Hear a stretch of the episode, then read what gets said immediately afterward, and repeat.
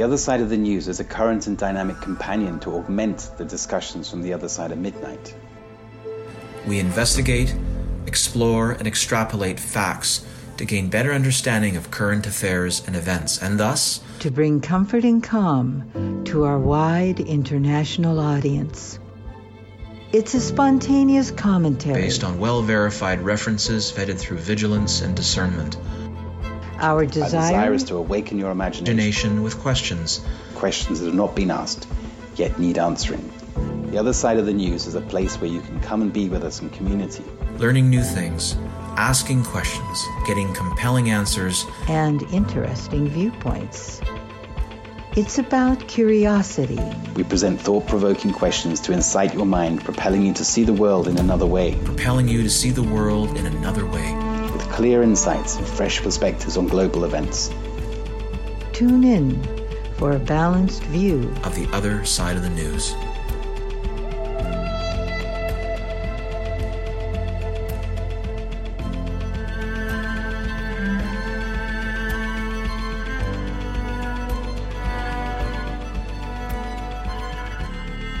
Welcome. My name is Timothy Saunders. I'm one of your trio of co hosts on this 94th edition of The Other Side of the News. I'm speaking to you this early morning from southwest Turkey and will soon be joined by Kintia from her infamous wheelhouse close to San Francisco and Annetta Driscoll, who is also currently nearby the Golden Gate. This show is entitled Chaos Out of Order. I very much look forward to hearing our guests' perspective regarding this essential awakening process, all with a view to illuminate the best path to lead us to a positive outcome. You may find us at www.theothersideofthenews.com, where you will see quick links to our independent Rumble and Telegram platforms, details for each show, which include links to our bios, show items, references, and selected research. As usual, there is a huge collection of information to read, watch, and listen to, most of which has been handpicked from independent sources. I urge you to study them and even download your own copies sooner than later, as the censorship robots work around the clock to rewrite our history in real time. During the last week, we have seen inundated by another wave of remarkable events and headlines reported in the news. To discuss, validate, and present each topic in correct context could all too easily fill up an entire show by itself. As the other side of the news is not per se a typical news show, and in order to make the best use of our available airtime, we should plot a direct course to greet the rest of our team and to introduce our guest, David Livingstone. Good evening, Kintia. Good evening, Annetta. As COVID is on the back burner, overshadowed by the Ukrainian variant, have you noticed the various stealth bills bringing in digital ID and digital currency? Mm, oh, doggy, yes. yeah everything they can imagine is, is they're trying to sneak in under the radar. In uh, in California alone this week, they tried to get ten different really wretched, horrible bills through in one week. So yes, they're they're trying all that, and you know the tactics uh, they they they tell the people the bill is about this and that, and then of course in the fine print it's actually generally just like the media, the absolute opposite. But people are starting to like catch that a little bit. I think finally, some of I, them are anyway. So. I do hope so. I do hope so. In the UK next week, I think there's a, a bill either being heard or, or, having a first vote. I'm not sure. I think it goes by the name of a uh, what is it called? IDVT, April the sixth. And again, that's going to bring in, or is intended to bring in, digital ID, which will be very helpful during this uh, Ukrainian crisis because it will, everybody will feel so much safer. That's yeah. the way it's being sold. Mm-hmm. Yeah, and I mean here I don't know how it's over where you are, but uh, you know because we had Trudeau show his hand on what they were, how the banks actually could shut you off. Uh, I think that's that was really a great thing to have happen. In that, not for the people it had to happen to, but it was it was great in that people are starting to question. It's like, well, why would I want um, digital money that's controlled? In other words, centralized so right now what i see in this in the subterfuge of, of all of this is that they're trying to confuse people with the idea that that bitcoin and the central bank's digital currency are one and the same because they just they both use blockchain technology which is about as untrue as, as it as it comes however uh, they're trying to use that line and i think that they're really um, people are starting to catch on a little bit. At least the few people I'm running into have some idea, which before it was never anyone. So that's good. And then, you know, of course, what, what's going on in Russia with the, the gold and the, the ruble and, and that whole thing. I mean, I'm just I'm just having a field day with that because actually, I mean, it's it's bad for us in this country because it's going to take down the U.S. dollar. But as I've talked about many times, this is the only way out of the fiat currency system. But the difference, I think, this time is that we're seeing it happen worldwide, and certainly when three billion people in the on the planet are are switching to a gold-backed uh, system, and um, you know they're saying, "Oh, well, we're going to take down the SWIFT system." uh, from Russia. They can't use it. Well, boo hoo hoo. They've been using a different system for the last two years that's much better than the SWIFT system anyway. So the, the whole thing's ridiculous. The only thing that the sanctions are hurting are Europeans to some degree and Americans uh, very much. So, you know, the pain, it's painful. it's painful, but I, I really do question if that's the intent in the first place. I mean, it, it it's the sanctions, you know, what, while we're saying I say we, well, many people are saying that you know we're going to show them we, we've uh, we put the sanctions on and and uh, we're not going to do anything Russian. We're not going to buy even vodka that's not even made in, in Russia, uh, for mm example. You know, that will show them. At the same time, you know, we're talking about this the second gas stream pipeline, which is has been cancelled, but the first one is still, you know, blowing gas every day. it's nobody talks so much about that one. There's there's uh, so many yeah there's so many inconsistencies. I I do believe yes. I mean if anybody and I know you have most certainly Timothy have looked deeply and and read and quite well read on the whole Great Reset and absolutely they're trying to push us into this Great Reset. But I think the difference is is that when their plan was foiled, which is you know years ago, but it's been coming apart in pieces. They have no cover story because normally, you know, we'd be under the cover of uh, the pandemic and a war and all that stuff, all of that's been stripped away. And now that's just the bare facts that the, the currency is worth nothing because it, it, it, never has been. It's monopoly money. And that, you know, all the, you can see the difference with the gold backed. And what's even worse is it's kind of like the people that took the vaccine, the people that didn't having a control group. Well, the control group looks like 3 million people on the planet versus everyone else that's running on fiat currency. And it will certainly make it obvious. Yeah, so, because the um, the, I mean that's the other thing as well is this alliance between the uh, the, the BRICS companies, companies, excuse me, countries. Uh, I mean, it, it's now something that's an alliance that was uh, previously made, and now it seems to be coming into effect. You have India and you have China and Russia grouping together, and sort of that's not just uh, one country which is uh, reacting to the sanctions. It's now sort of three huge countries starting to react to these sanctions. So, as you say, that split is not just um, local; it, it's it's huge. Yeah, and, and I think you know everybody has different views about about Putin. I personally am a fan. Might be too too generous. Uh, I don't dislike him. I'll, t- I'll I'll be honest about that. But I, I am. I do think I'm a yeah. I'm definitely a fan of his use of the art of war and right now, he is really turning all of this against um, these people that have turned it on him. And he's he's run rings around them, and he's uh, especially when he announced, you know, well, as of April 1st today, that if anybody wants to be buying any kind of oil from Russia, then you know you'll be paying in rubles. And he and he pegged the ruble to the gold standard. So we're seeing that that happen right in front of our eyes, and uh, you know that it's only a matter of time till the central bank is completely has lost control. That's why I believe they're trying to push this uh, digital ID slash digital centralized currency one and the same because you know that's how they'll control everything.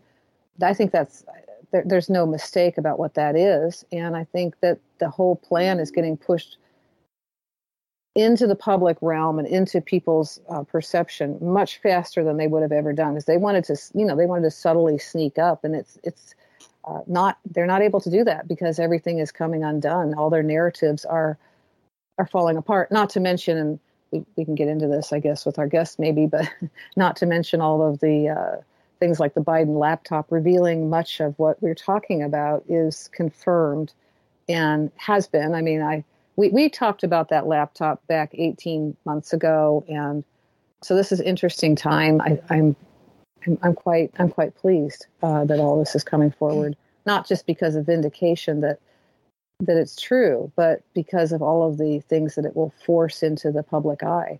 Mm-hmm. And speaking of pushing things, uh, Timothy had a great link from the ice farmer, and it's talking about the food shortages and how they're going to use uh, the digital ID to limit what you can or cannot buy, how much you can buy. It's a they're going to use the food shortage as a leverage to force us to comply and get this digital ID. And I'm on a personal level, I'm so grateful because I have extended family that live two hours from where I live. I go back and forth.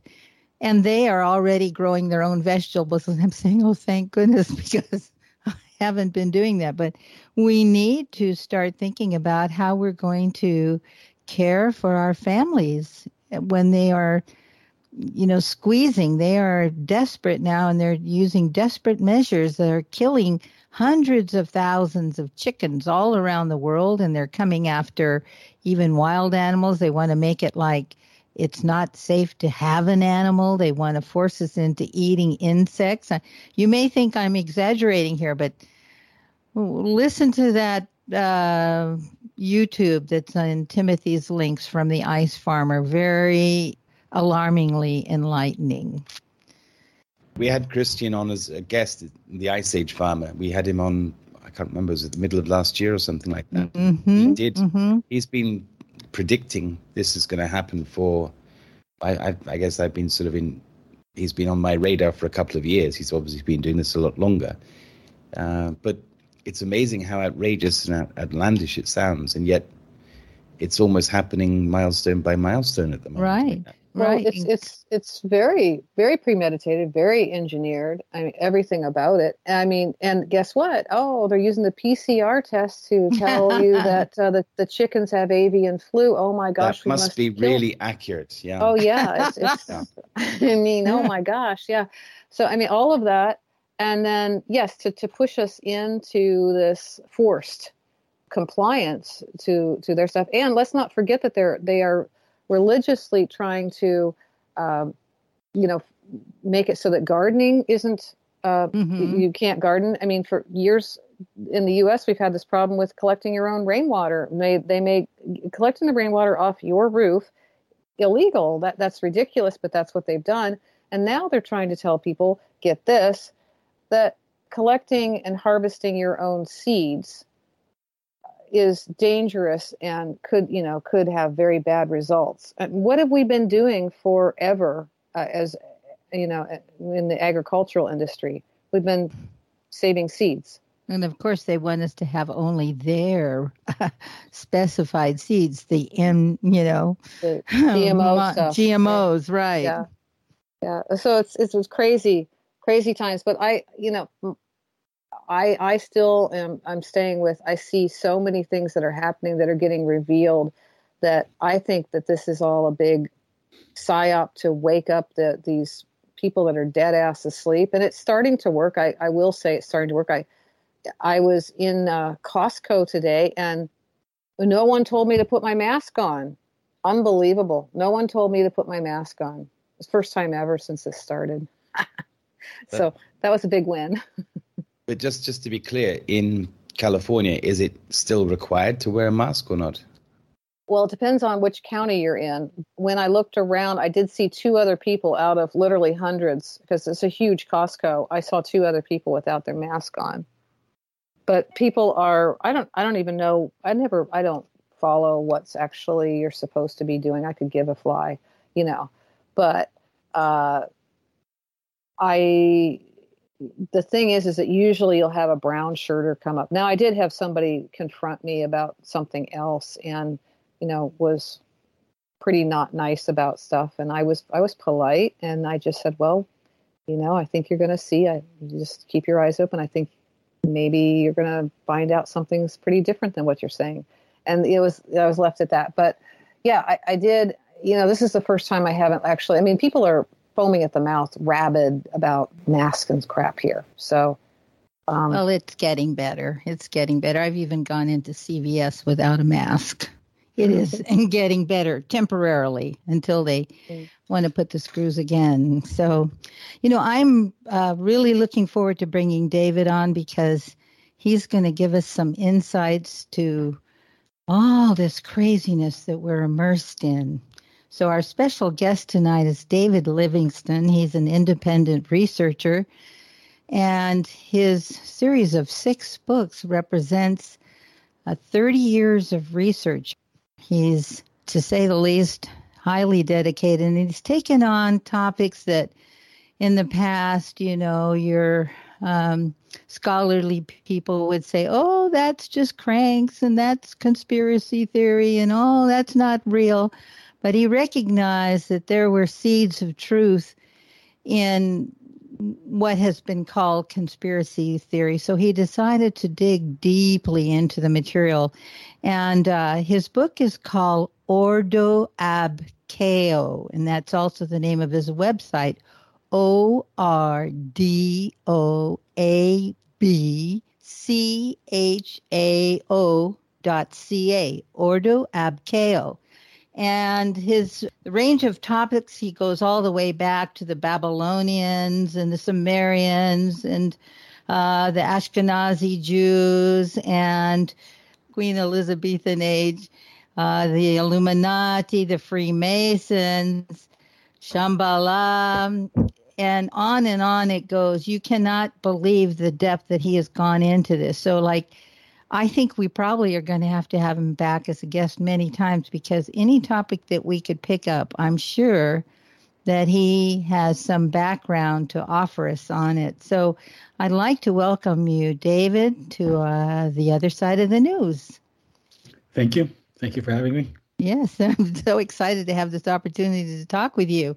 So I'm just curious, like, you know, what tipped you off that you started digging so deeply into these topics that have been avoided by the scholarly?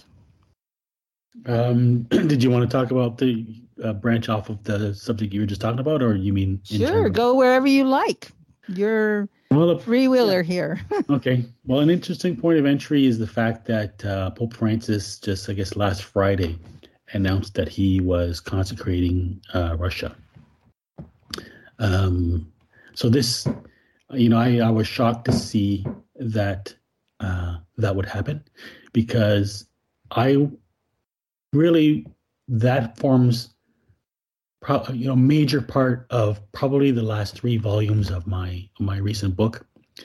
And i had no idea uh, at the time how significant the politics in the ukraine were to that entire history because it ties in everything. It ties in, um, you know, the the history of of fascism in the 20th century, the um, the Vatican II, uh, the Priory, Priory of Zion mythos, um, uh, rare orders like the Order of the the, the Solar Temple, um, the the Secrets of Fatima, and all these all these various topics. So, if you'd like, we can uh, explore how those uh, are tied together and what significance they have.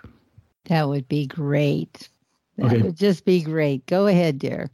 Okay. So uh, basically, the, the idea of the consecration of Russia comes from the secrets of Fatima uh, that were revealed in 1917. So just a few months after the Bolshevik Revolution, which I think is likely not an accident.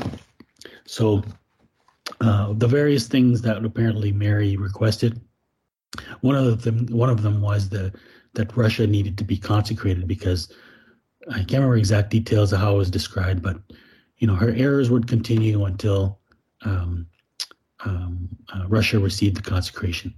So what happened is that um, um you know basically the the third the, the, the secrets of Fatima became um, an accepted uh, aspect of Christian uh, doctrine, and um, and then, so for much of the century, Catholics were waiting for various popes to uh, call for the consecration of Russia. And um, John Paul II, which is a very interesting uh, character. I'll maybe if we come back to him, I'll explain how he fits into a lot of this. He finally uh, apparently uh, offered the consecration, but uh, there's been some questions about its legitimacy. So a lot of people were still waiting for it to happen. So basically, if we want to go back to where it seems to derive from, uh, we have to go back to. There's a lot we can go back to. We can probably go back to the Rosicrucian movement. So the Rosicrucian movement. This is what I talk. I discuss in a few chapters. Basically, uh, you have the uh, the Rosicrucian movement basically uh, timed their announcement to the world uh, uh, to happen in, in 1623. And the reason why they picked that year is because it was a year of what's known as the Great Conjunction, which is a conjunction of of uh, Saturn and Jupiter, if I'm getting that right. It's a conjunction which happens every uh, 20 years, uh, but um, it has there's a there's a particular alignment which is even closer, which happens only several uh, centuries apart. And so uh, that one in particular was believed to have a particular significance. And it's also, according to Kabbalah, the Great Conjunction is considered to be associated with the arrival of the Messiah. So, uh, according to their calculations, they had they had uh, picked 1623 as being a particularly important date, and then, then with their additional calculations, they expected that uh, 1666 would ultimately be uh, the, the the the ultimately important year, and that was the year that Shabtai Zvi announced himself as uh, the expected Messiah of the Jews. Um, I was just reading again about that history a couple of days ago. It was Matt Goldish, who's you know, pretty respected scholar on the topic. And he basically said it's the most significant religious movement in Judaism since the advent of Jesus. So this is a movement that really rocked the Jewish world. Uh, estimates uh, uh, count that probably half the world's Jewish population uh, believed in his messiahship. Uh, so we know we're talking about Jews that were uh, living, you know, basically in many parts of the world, the Middle East, you know, places like Yemen, Turkey, Syria, Iran, and already by that point, of course, South, uh, South America, and places North America, of course. And so, um, you know, what I've shown in my last few books is how the Rosicru- how the Rosicrucian movement, sorry, yes, the Rosicrucian movement was tied very closely to the uh, to the the uh, to the mission of Shabtai Zvi. So because it's it the it's the Rosicrucians, particularly in England, who were fanning the expectations about the significance of the year 1666. So then what happened? And so what's important about the Rosicrucian movement is that uh, it it's it's surrounded it's basically focused on the marriage of Frederick V and Elizabeth Stuart, who was the daughter of King James there's a whole other topic there, you know, King James, and because you mentioned the Elizabethan era, so that was a crucial uh, point for you know the rise of occultism, uh, probably in Europe, particularly uh, in England, uh, uh, through especially through uh, John Dee. And according to Frances Yates, John Dee was the the man who was likely responsible for most of the influences that gave rise to the Rosicrucian movement. Then you have, of course, Francis Bacon, who's rep- you know, reputed, to, according to Masonic history, to have been a Rosicrucian as well. And um, so this marriage between Frederick and uh, Elizabeth was there's a book written about it called the Al- the alchemical wedding of Christian Rosicrucians. So not not alchemical, it's called a chemical wedding, but it's basically you know in um, uh, Old English it basically means the alchemical wedding. So what's crucial is that this this out of this wedding, you out of their descendants, you have all the key families who were involved in the rise of Freemasonry, particularly the Illuminati.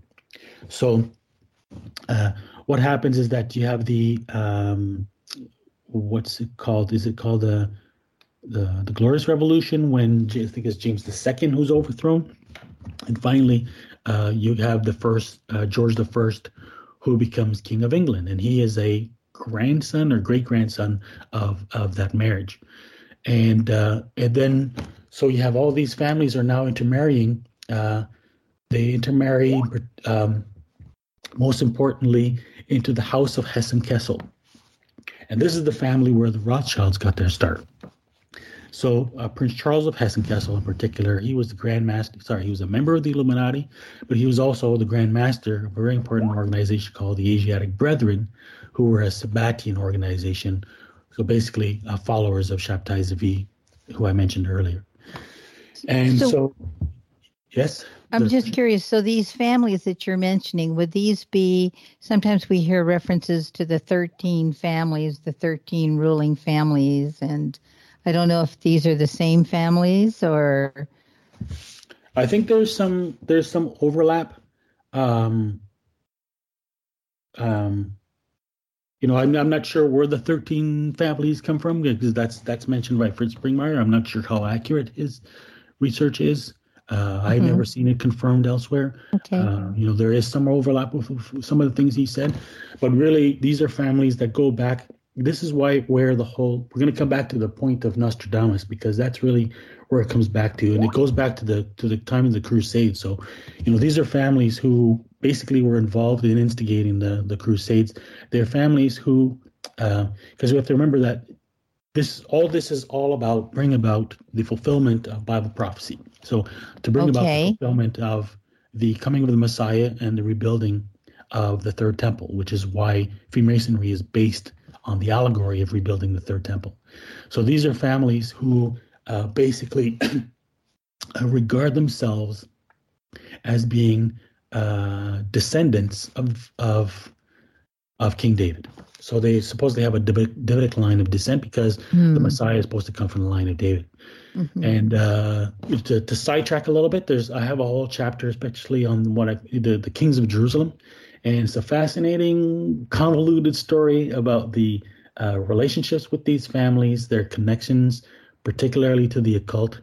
Um, and, uh, you know, in there is um, uh, Leonardo da Vinci. And you can see how all these families are connected to them. There's basically the House of Savoy, the um, um, um I, I, can't I can't remember all the names, but uh, um, a lot of mostly Italian families during the Renaissance because that's really where you know the occultism sort of has its first boost in that period, and um, so it's out of the descendants of these families. One one person in particular was very important is is uh, uh, Rene Anjou, and uh, also known as as Good King Rene. So he's a guy who features in. Um, people are probably familiar with um, the Holy Blood, Holy Grail uh, that was that inspired uh, Dan Brown's uh, Da Vinci Code. So they mentioned him, and so their story is basically, um, you know, they they they picked up a lot of the, the, the central clues, but they misinterpreted most of them. Uh, I don't know if they did that deliberately or or or not, but uh, this is why ultimately Dan Brown's version is very much a, a distortion of the of the true story.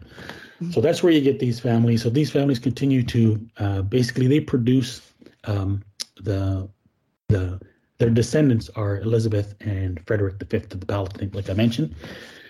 So then these bloodlines continue to um, to, to, carry forward. So the House of, Hessen, House House of Hessen-Kassel is very important. Grandmaster of the Asiatic Brethren.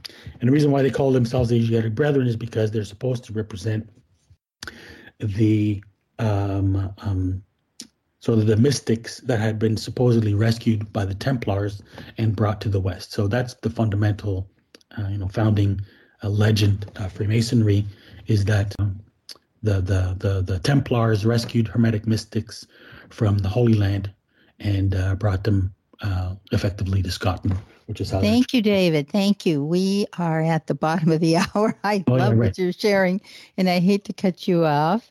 So we're going to take a break. You're listening to The Other Side of the News. Our guest tonight is David Livingstone, and the show is called Chaos Out of Order, kind of play on his book.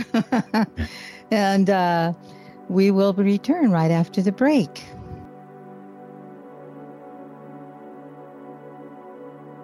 This woman named Violet, she's got a 16 year old son who's autistic and she kept trying to file for an exemption for the mask. And the teachers were, you know, they refused and they were really red up in his face trying to keep this mask on him all day because he was clearly uncomfortable and agitated with it. Well, he got to a point where he was doing physical harm to himself, so he had to be placed in a mental institution. So Violet decided to go down and acquire the bond of her superintendent, her the assistant superintendent, the treasurer, and the assistant treasurer. And this superintendent turned out to be bonded for $4.6 million per claim. So Violet went ahead and uh, served this woman a letter of intent to file a claim against her surety bond. And when you file a letter of intent, you basically have to list their violations. And in this case, she had concluded that this woman had broken 27 state, federal, and international laws, including color of law. And she served this woman along with 10 other friends per mm-hmm. claim $4.6 million per claim. Wow. So we're looking at 40 plus million in, in potential liability. So, needless to say, the superintendent went on the run.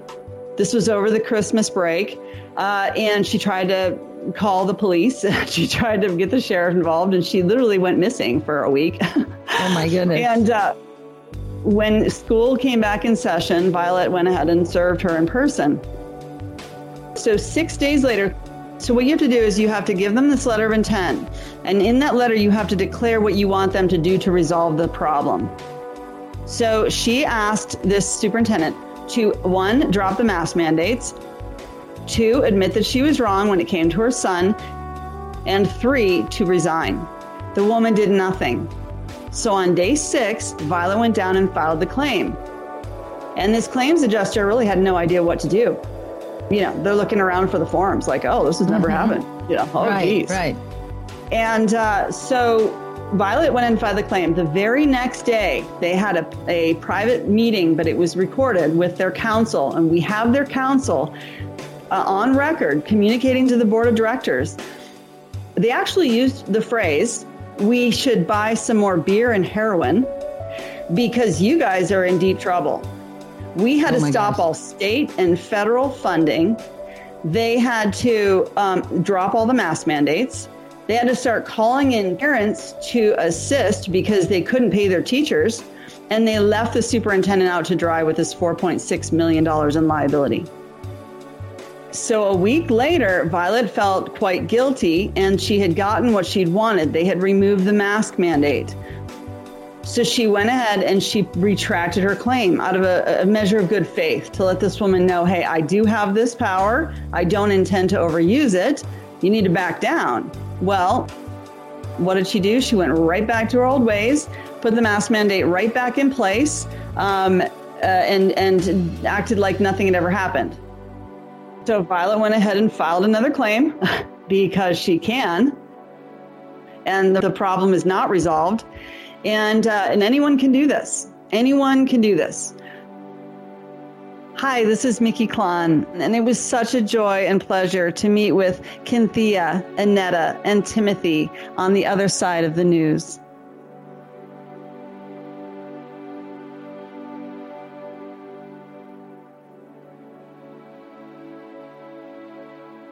And welcome back to the other side of the news. Our guest tonight, David Livingstone, co hosting with me are Timothy Saunders, Annetta Driscoll, and myself, Kynthia the deep background, some things I had never heard before. I'd never heard about this Jewish Messiah in the 1600s. So please continue where you left off.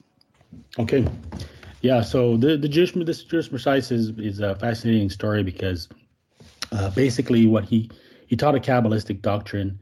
Uh, what he taught was that um, uh, with uh, when the Messiah arrives, uh, it means that the the laws of the Torah uh, no longer apply. So he basically, uh, this is Gershom Scholem, who is considered probably the leading uh, scholar of Kabbalah in the 20th century. He basically incepted the study of Kabbalah or the academic study of Kabbalah.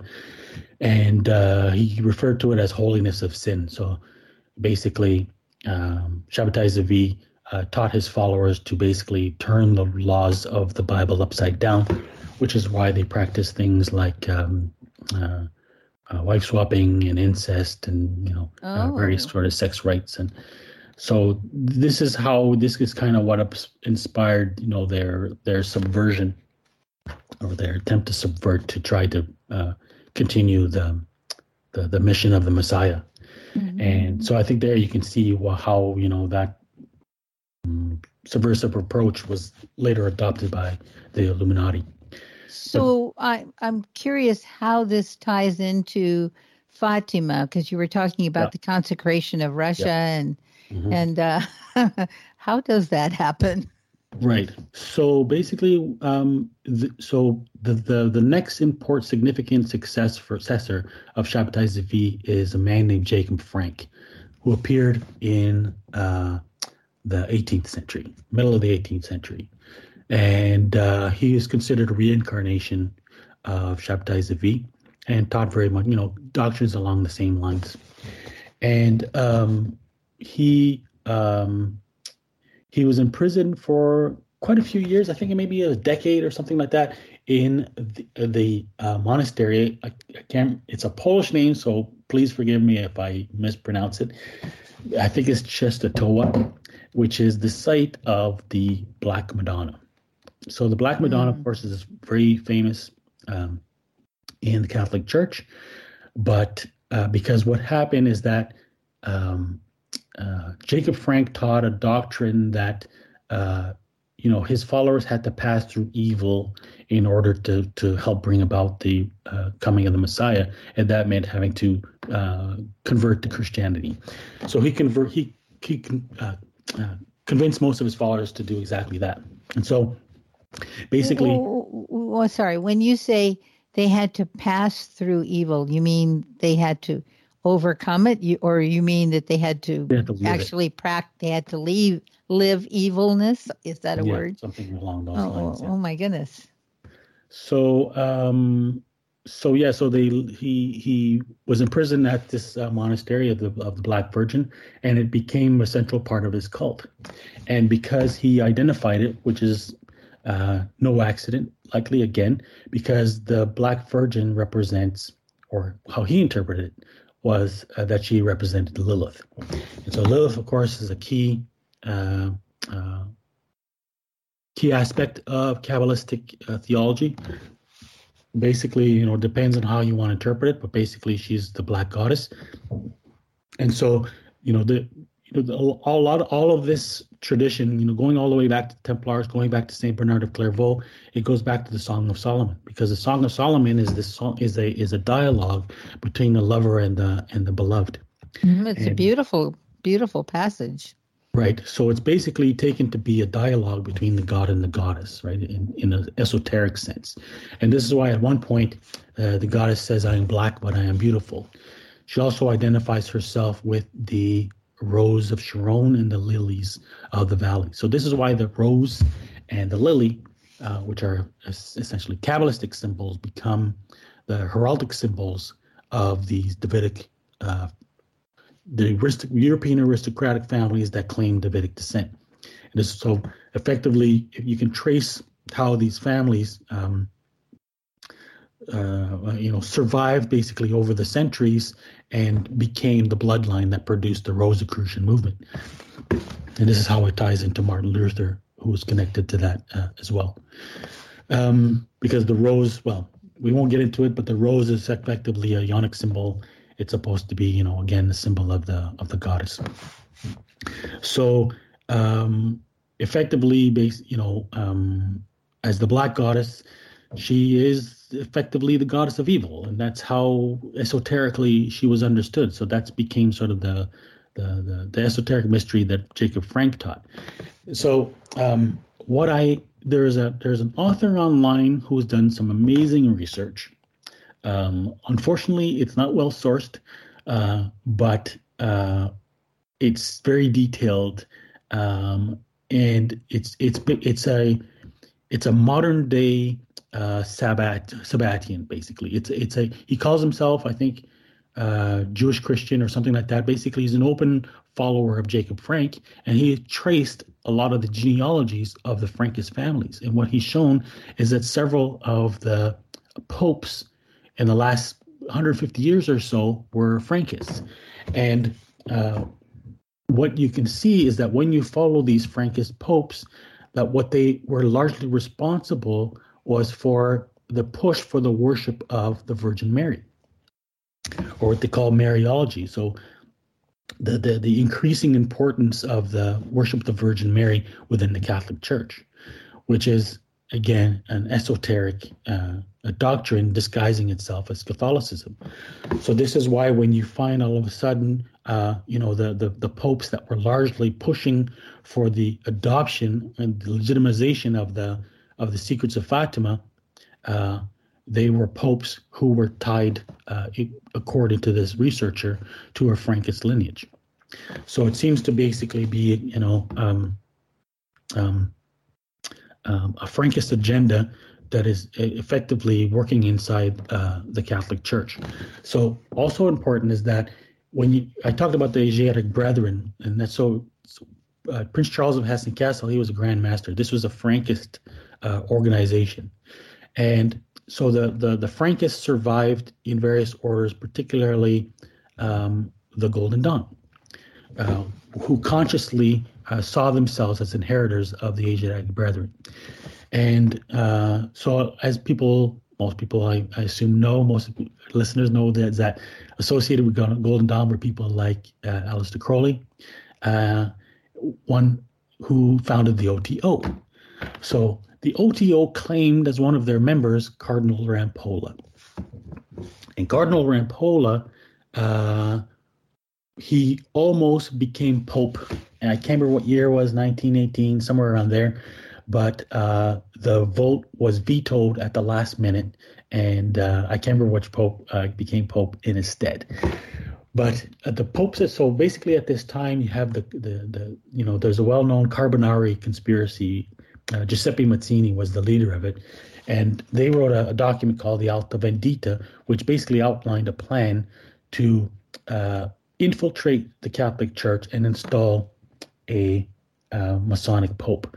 And um, so they failed with Cardinal Rampolla, but uh, the effort uh, remained in place and they finally succeeded, according to insiders, with Vatican II. So that's jumping ahead. But to go back to uh, the Secrets of Fatima, basically now this becomes a core of the esoteric agenda, I think you could say. It very becomes uh, not an obvious component of the Priory of Zion, but but nevertheless an essential component. So the everybody knows that the Illuminati was disbanded in 1785, 1786, but there was an order that seems to me uh, to have been more important. That's the Martinist order that was founded uh, around the same time. was very closely affiliated, affiliated with the Illuminati, and so the Martinist order into the uh, end of the 1960s, late 1800s, uh, becomes affiliated with a with a, a, a an esoteric uh, tradition known as synarchism. Synarchism is a bizarre one. Basically, uh, it's founded by a man named Saint uh, um, Alexander Saint Yves d'Alveydre, and he marries a woman who is a who is a friend of Princess Louise of Hessen-Kassel who was the granddaughter of Prince Charles of Hessen-Kassel, who was the uh, again the Grand Master of the um, of the of the um, the Asiatic Brethren. She marries uh, Christian the Ninth of Denmark, who is known as the um, I think he's referred to as the grandfather of Europe, because most of of the of uh, the the leading aristocrats, European aristocrats in our time are descended from that marriage, including Queen Elizabeth and Prince Philip. So we have these families that are are coming down and they're infiltrating the church. Yeah. And to to bring the Masonic order into the church. And they accomplished that is what you're saying. And they do eventually Vatican II, yeah. So they failed at mm-hmm. first with Cardinal Rampolla. Right. So now how does this come down to the consecration of Russia and right. the significance of that on the Yeah. Ukraine. Right. So basically, so the Synarchist movement is a movement that claims to follow the these guides from Agartha. Uh, Agartha is uh, like a realm in the Hollow Earth, similar to Shambhala, and um, um, um, so it's a movement that basically comes very closely. It's a movement that's largely responsible for the rise of fascism in the 20th century. It's also very closely related with the Nazi movement. So um, out of that you get you, you get a number of movements that arise from it you get the kabbalistic order of the whole of the rosy cross and uh, this is where you get the beginnings of the identification of the holy grail with uh, the kabbalah and, and the cathars in particular. And uh, so this is how the prior zion myth uh, starts to, to coalesce. And then you get other movements like particularly uh, the rosicrucian the american rosicrucian order AMORC. And um, um, um, yes, the sort of various modern Martinist uh, orders. So uh, out of the out of these people, you get uh, there's an order called or Brotherhood Polaire, who again uh, make uh, you know, telepathic contact with these guides uh, from Agartha, who are also identified with the Templars. So, so, so, just one second here, dear. Mhm. So, so when we're talking about these different um, evolutions of this these families, Yeah. I mean, like I always thought of Fatima as as being not a an evil kind of thing, but actually a, a welcomed kind of thing. And I'm not sure are they all moving towards turning everything upside down? Are these families all moving in a direction? contrary to divine law is is that what you're suggesting or is it kind of a, a, a river that keeps flowing and changing and flowing and changing Well, you know, it's. Uh, I mean, I, I haven't heard an oral confession yet, so I, you know, I'm, I'm having it's it's a lot of circumstantial evidence, but it's a lot of it's it's a lot, and uh, it does point to a to a pattern, and so um, you know this the the worship of the goddess, of course, has been essential for going all the way back to Babylon. It's always been the the the the, the center, the core of the of occult worship, uh, always identified with Venus, because the, the the the Latin word for Venus is Lucifer, and it's always been a it's always been a dual goddess, a, an androgynous goddess. So a combination of basically. This is why ultimately, esoterically, again, the um, the Song of Solomon is uh, is referring to a dual uh, deity. So you know this this is the worship. If I if I can speak frankly, it's the it's worship of Lucifer, and it always has been. It's it's a it's a very sort of convoluted kind of ideology that it's not just simply the worship of this you know evil So- entity. so are you saying that the worship of the goddess is a, is an evil thing Well, it depends Or- on how you do it, right? It depends. Like, mm-hmm. so I mean, a lot of people. I mean, I'm certainly not going to say that you know all Catholics who worship or who venerate Mary are venerating evil. They they have no idea of what the esoteric significance of it is.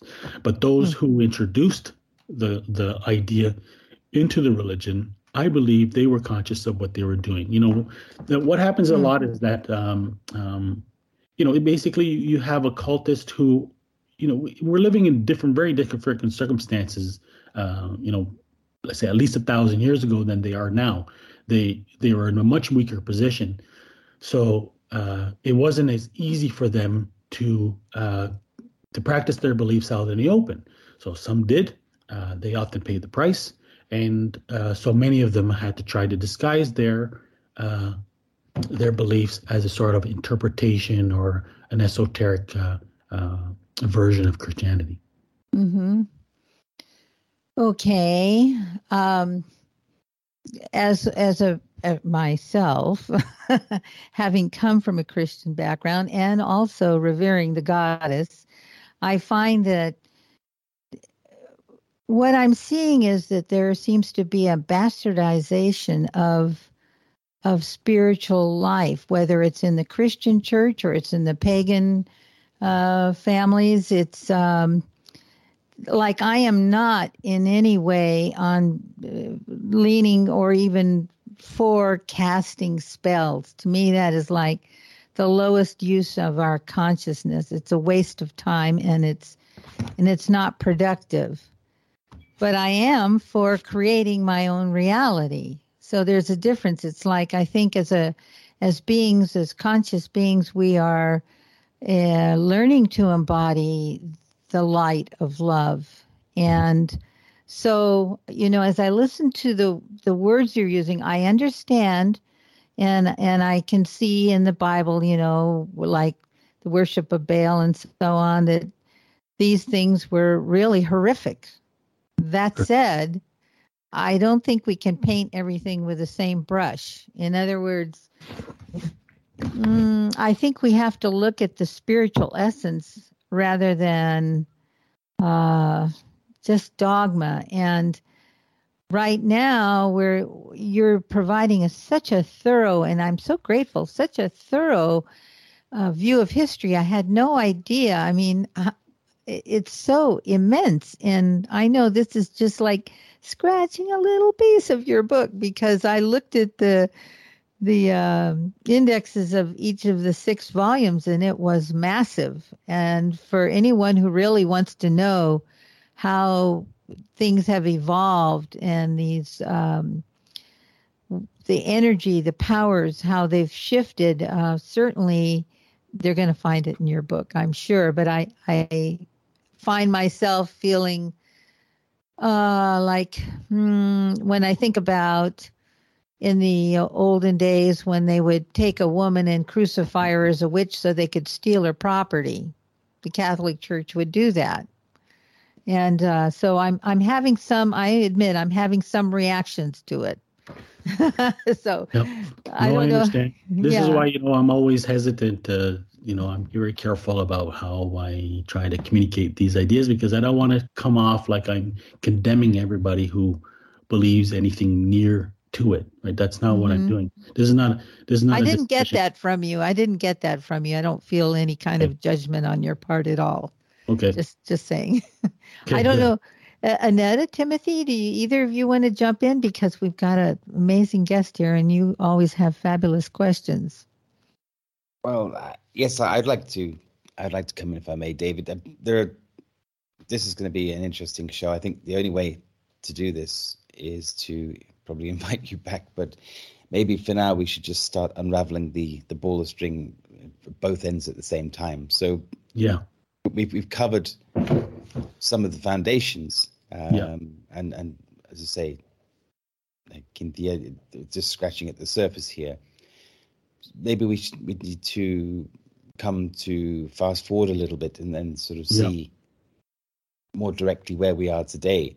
Right. Uh, do you think that what is happening in the Ukraine, and again, I'm not trying in any way to put words in your mouth, but what do you think is happening in the crucible of the Ukraine yeah. is predominantly a political or economic or religious conflict? Well, something that's the thing. You, yeah, sure. Sorry, sorry to cut you off. Oh, no worries. Or something completely different. Yeah.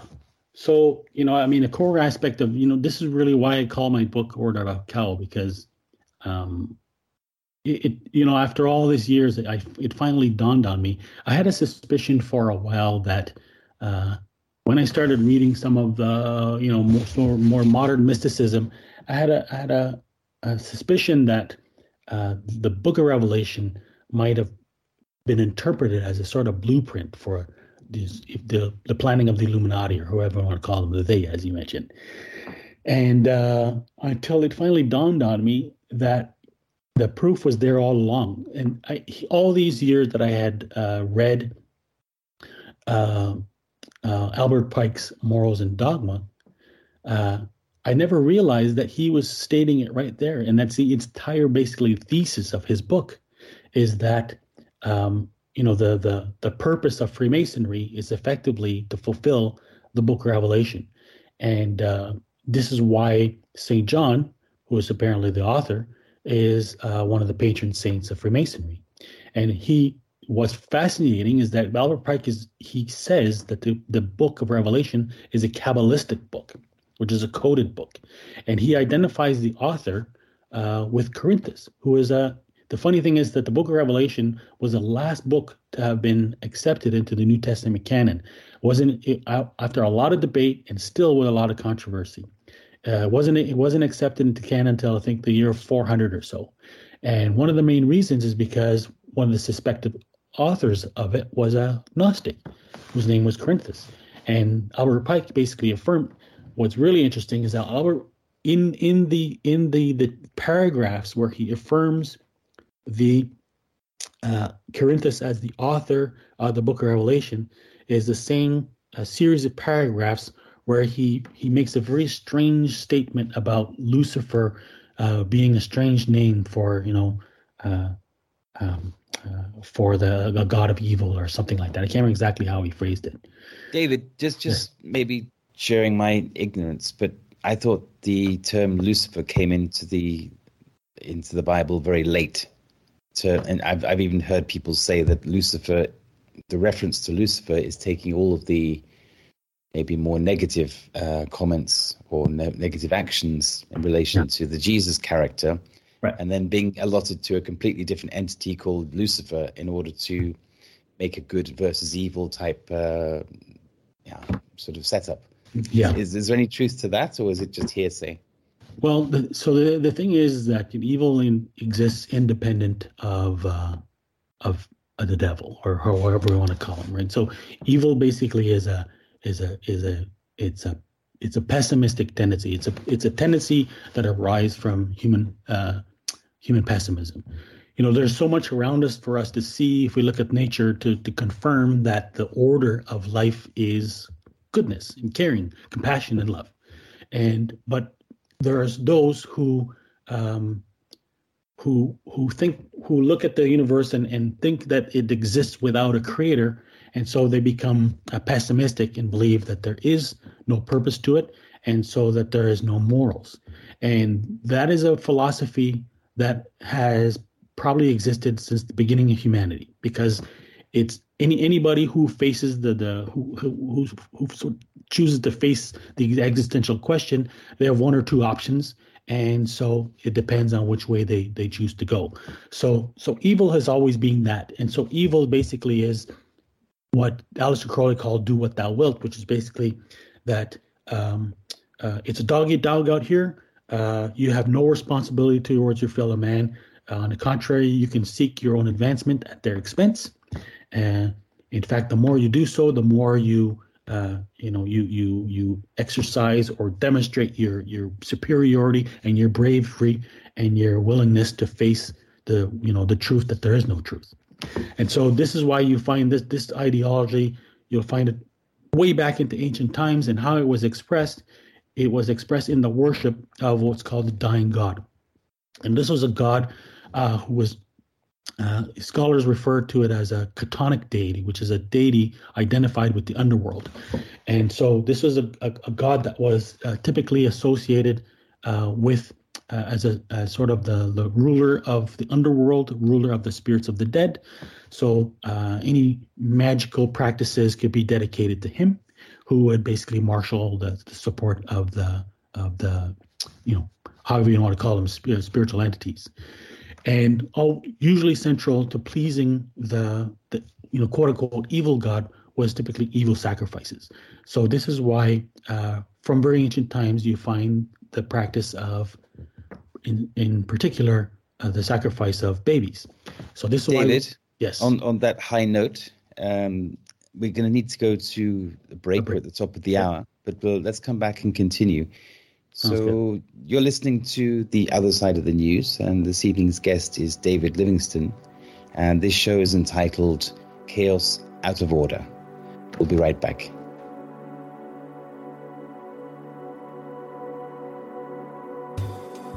So suddenly they discovered this thing called deuterium.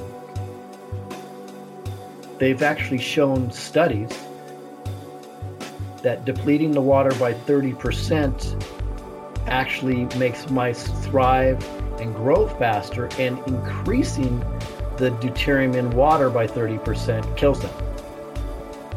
So, in every liter of water, there's approximately six drops of deuterium. Well, if we were to put six drops of cyanide in our water, we probably wouldn't make it. A poison's a poison. Now, this is an isotope, so this is a radioactive, but it is stable. But I believe deuterium serves many, many, many purposes.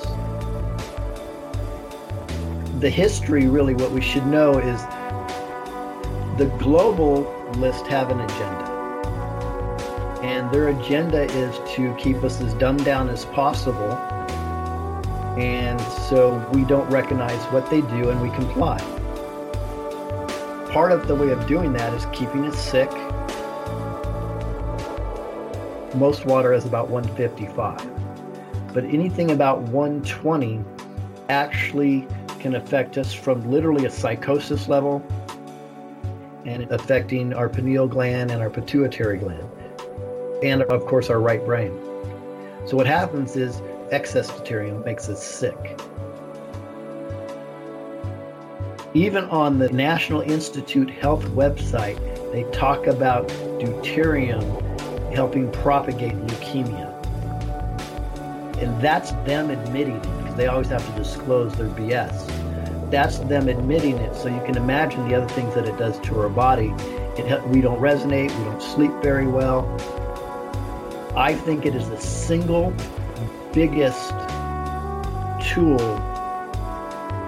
that the globalists, the cabal, is the biggest tool they have that puts us in a state that we don't recognize anything and we don't resonate and vibrate at the highest level possible.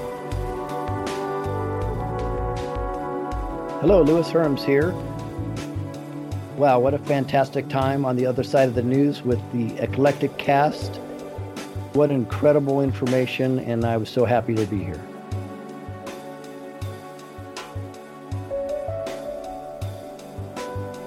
Welcome back to the other side of the news. This evening, our special guest is David Livingstone, and our show is titled Chaos Out of Order. And actually, Timothy was in the middle of talking about some of the practices that we've been talking about, the historical background. So, Timothy, continue on, please. Thanks, Annetta. David, sorry to cut you off before the break. We were just you were just explaining about the sacrifice of babies, which is something I didn't really want to, you know, uh, miss the whole story there. That that's quite a significant point. Would you like to continue? Yeah. So basically, that's the central story of the Bible, right? The the the in very few sentences, the entire story of the New Testament is that uh, the Jewish people are chosen uh, by God to be representatives of of righteousness to humanity. Um, they are enslaved in Egypt. Uh, they are rescued by Moses. They are brought to Palestine, um, and which is a fulfillment of the promise, under the condition that they follow the Ten Commandments that were revealed, and they avoid, uh, in particular, the worship of the gods of the people that they conquered, which is Baal and Astarte, the, the god and goddess, and to avoid uh, the pagan practices that are associated with it, uh, most infamously would be the practice of human sacrifice, or what's um, referred to in the Bible as passing their children to through the fire of Moloch. Uh, there's also condemning things like divination and astrology and things like that as well too. And so the story of the Old of the Old Testament is basically uh, prophet after prophet being sent to reform the Jews who could, you know, repeatedly uh, um, rebel against God commandments and do exactly the opposite of what they were told. So they, you know, uh, through the centuries are doing exactly practicing these abominations until finally they are, uh, uh, as prophesied, uh, they are taken into captivity in Babylon.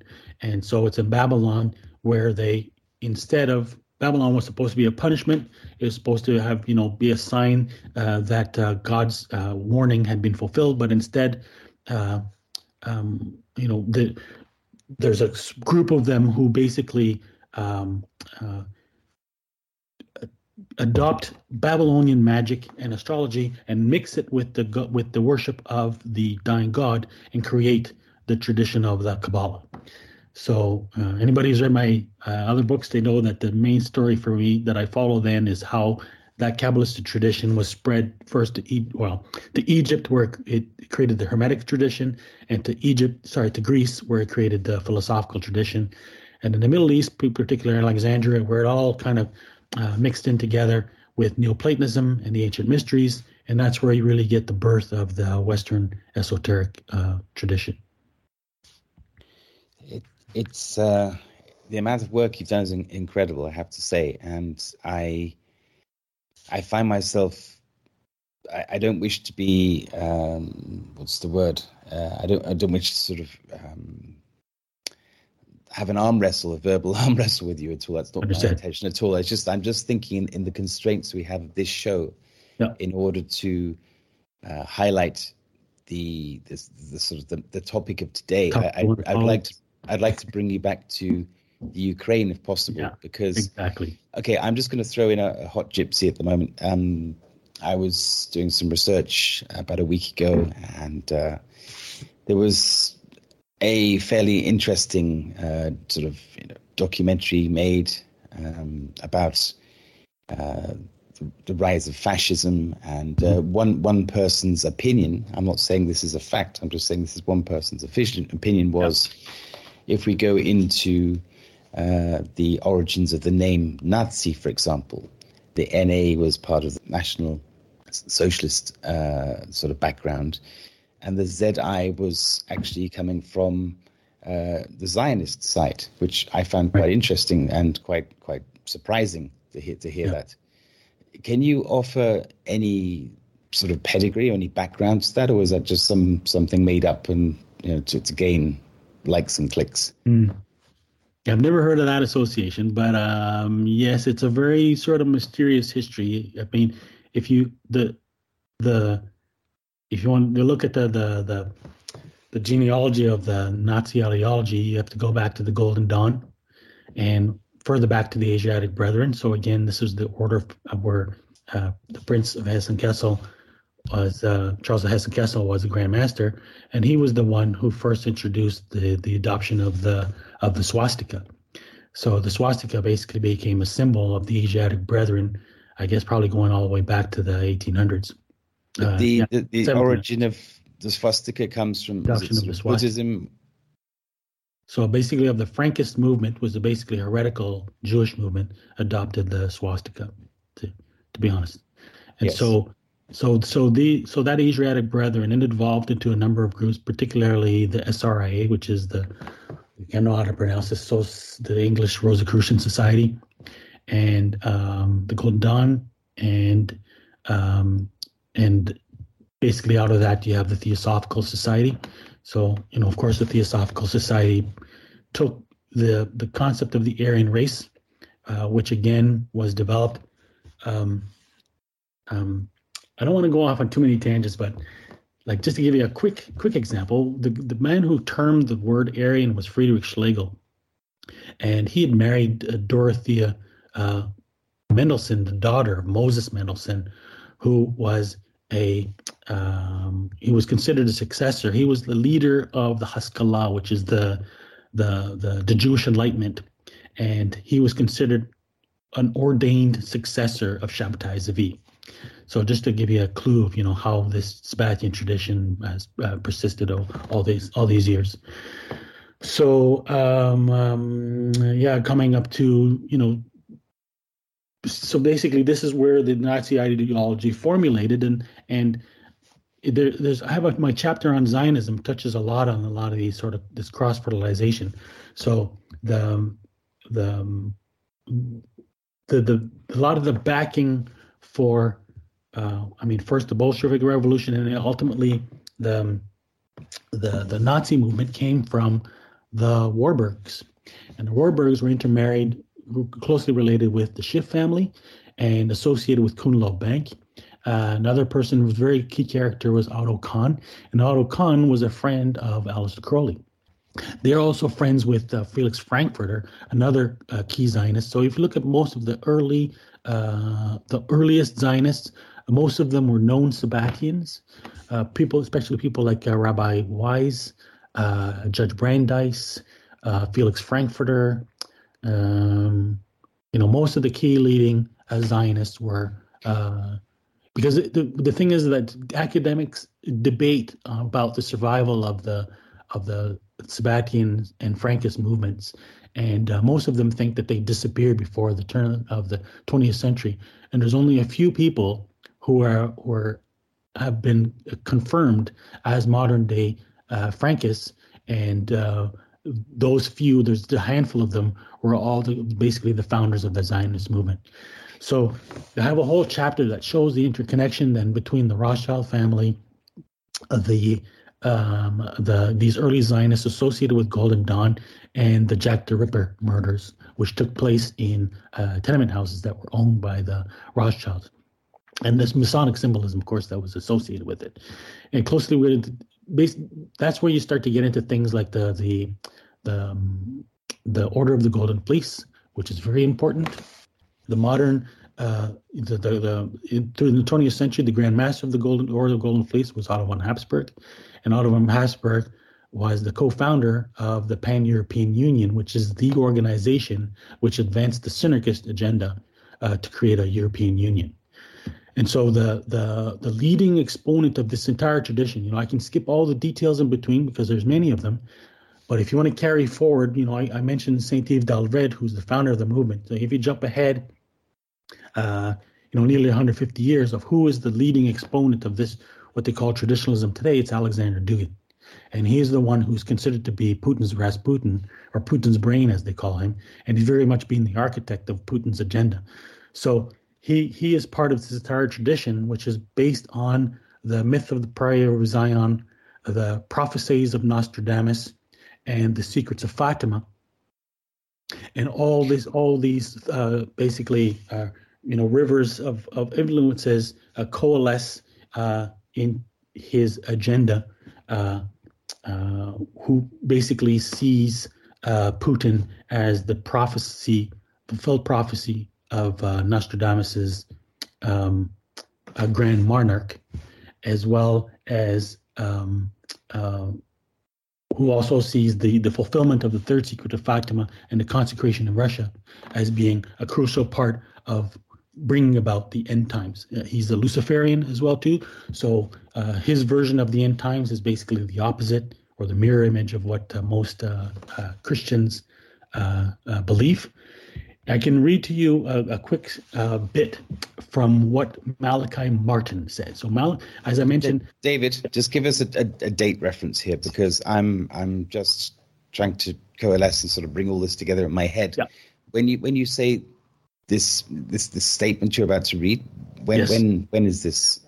I think this would have been in the 80s. So I don't know if you're familiar with Malachi Martin. Uh, I've I've certainly listened to some of the um, the interviews with him, but I, I can't right. confess I know a great deal about his background, though. Yeah, so he's an interesting person. Um, he was uh, basically a Zionist agent working inside one of the key Zionist agents of Vatican II. There was two aspects to Vatican II. So, you know, one of the key things that happened to Vatican II is basically, you know, a flood of infiltration of uh, Freemasons into the Catholic Church. Like I mentioned, it was a friend of Malachi Martin who basically his name is uh, uh, Nanda Kurs, um, Kurs, Kurswami, and he it's according to him that um, the, the the Vatican II was a fulfillment of the mission, the failed m- mission uh, to install Cardinal Rampolla, uh, who had, like I mentioned earlier, was a member of the Aleister Crowley's OTO. So that was the first attempt. Yes, that was the first attempt. And Vatican II was finally, you know, the finishing the finishing the, the, the Carbonari plot that had started in the late 1800s to install a Masonic Pope. Mm-hmm. So um, there's a very interesting history about John Paul II. Jean Paul II, uh, you know, there's various accounts that he was truly actually uh, Jewish. Um, he came philosophically. He came from uh, a background in the study of people like Heidegger and Edmund Husserl. And Edmund Husserl, you know, these are guys who were, I mean, um, Heidegger was an avowed Nazi. Uh, as well basically was tied to sort of a Sabbatian tradition too, as I show in my book. Uh, uh, John Paul II was another one key uh, key proponent of the the worship of Mary. Did probably more than any other pope to advance uh, the Mariology inside the Catholic Church. And so what Malachi Martin said, he said, there's some unfinished chapter or paragraph in John Paul II's life before he dies in connection with Russia. His destiny is tied with Kiev in Ukraine and with Moscow. Why, I don't know, but I know this much, uh, and that's what he has told me. Referring to the third secret of Fatima, uh, Martin says, Russia is within the plan. That would take me too far afield into papal secrets, why Russia and Kiev are involved in the final solution of this problem, but they are. Uh, it says, it's God's plan that, quote, uh, salvation shall come from the east for all of us. So Malachi Martin's a key conspirator in all of this whole, you know, tradition. And as I mentioned, really the leading exponent today would be Alexander Dugin. Mm. So, so there's two things happening, right? You have there's, yeah, I don't know if you want to ask me a question first, but I can, I can, I was going to elaborate further on that. Well, elaborate first. I, I don't want to throw you off because I, yeah. I, want to sort of check yeah. in on miles, milestones in our conversation, and uh, maybe Annetta or Cynthia have other questions as well. Right. But let, let's elaborate a little bit first. Yes. So there's two aspects that are happening here, right? So clearly, um, um, the Americans have a have a have a, um, a, a, key role in what happened. And so, with you know the the um, with the fall of the Soviet Union, the Americans made a deal uh, with uh, Russia that NATO that um, NATO could join um, Germany could join NATO as long as they didn't expand any further, and of course they betrayed that uh, agreement.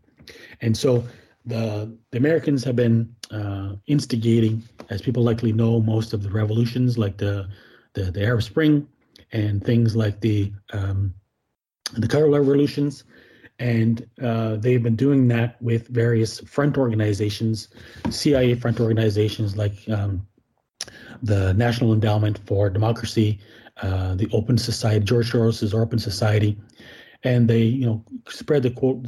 They, they're supposedly, ostensibly working to spread democracy, but of course, they, it's it they're um, fronts for American imperialism, and so they've been trying to push deeper and deeper into Ukraine, and they've been warned against that by Putin for quite a while. Uh, uh, you know, it's the Americans that uh, basically instigated the Orange Revolution and finally the Euromaidan uh, Revolution in league with neo Nazis. And that was back in what 2014 or something. Yeah. So Orange Revolution was 2003 and Euromaidan was 2014. Yes. And um, so, you know, like, there's no good guys in this contest. Um, this, you know, the the um, Americans' actions have clearly been underhanded. But uh, so on the other side of the scale here now. So you're, you're talking about Victoria Nuland, that whole conversation correct. came to light and so on. Yes. Exactly. Okay. Exactly. So now we have Alexander Dugin. And so what's weird about Dugin is, first of all, he's a follower of Crowley. He's, like I said, he's the modern exponent of of, um, of traditionalism or the Synarchist tradition. He basically his entire uh, world outlook is founded on the, the Polaire Brotherhood that I mentioned earlier who are who were supposedly channeling uh, the, the, the these guides, the Templar guides from Agartha, and what he's aiming to do, in his own words, is basically to bring about the empire of the end times. And uh, he believes that Putin is, you know, sort of the, the prophesied redeemer who's going to play the, the, the functional role in this story. And so what he's trying to do is he's trying to set up uh, what he's called a, uh, basically a Eurasian network or Eurasian empire, which is to unite uh, Russia and all people of the Orthodox faith as well as the peoples of uh, Central Asia. And he so his his whole outlook is based on a dichotomy between what he calls Atlantis and Hyperborea. And this again is an ideology that goes back to the Polar Brotherhood and, and traditionalism. And so he he sees um, he calls he, he used in fact he uses the, the philosophy of Carl Schmitt. I don't know if you know of him. He's known as the crown jurist of the Third Reich. He's the Carl Schmitt is the guy who's a key figure in what's called the German Conservative Revolution. He also uh, he's he's the one who came up with the um, the, the, the the state of exception, which was used to uh, justify uh, Hitler's seizure of power, and he came up with this land and sea dichotomy. And so the the the Atlantis is a sea power. Uh, they both have you know an occult pedigree, uh, an Aryan ancient Aryan pedigree, but uh, um, the the so Atlantis is NATO and the United States, and Hyperborea is Russia. And so uh, the way that so basically what what Dugin is explaining, people probably are familiar with the clash of civilization, which was articulated by the uh, neocons. So after this fall of the Soviet Union, the the neoconservatives, you know, forecasted that the world would then be divided. Uh, you know, the, the the national lines wouldn't have the same significance. It would be what they call civilizational blocks. David, And- yes, you- I mean, I, I hear what you're saying, and you know there are probably a hundred questions for almost every sentence you're coming up with. But again, because of the constraints of c- Yes. time, in order to respect your flow as well, I, I, I, I'm, I'm listening to you because I, I, I'm very curious to learn more.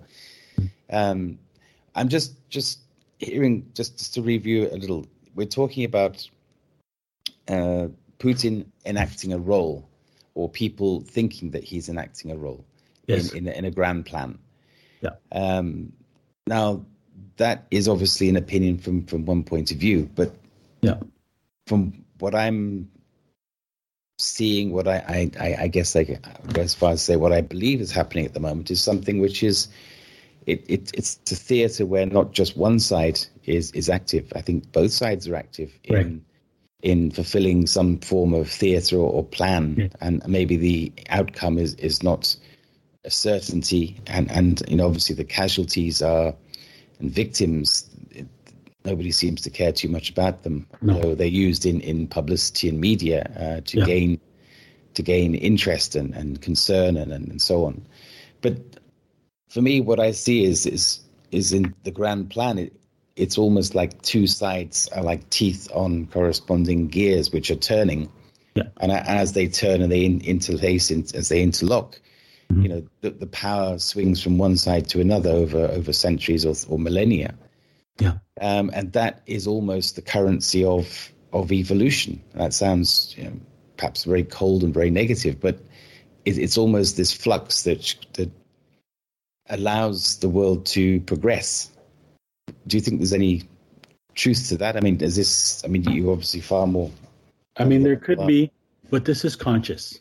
So Dugin basically explains this. What I'm saying is that um, I, I hate to see like I'm going too deep, but this is why he's creating the mirror image of what the neoconservatives uh, did.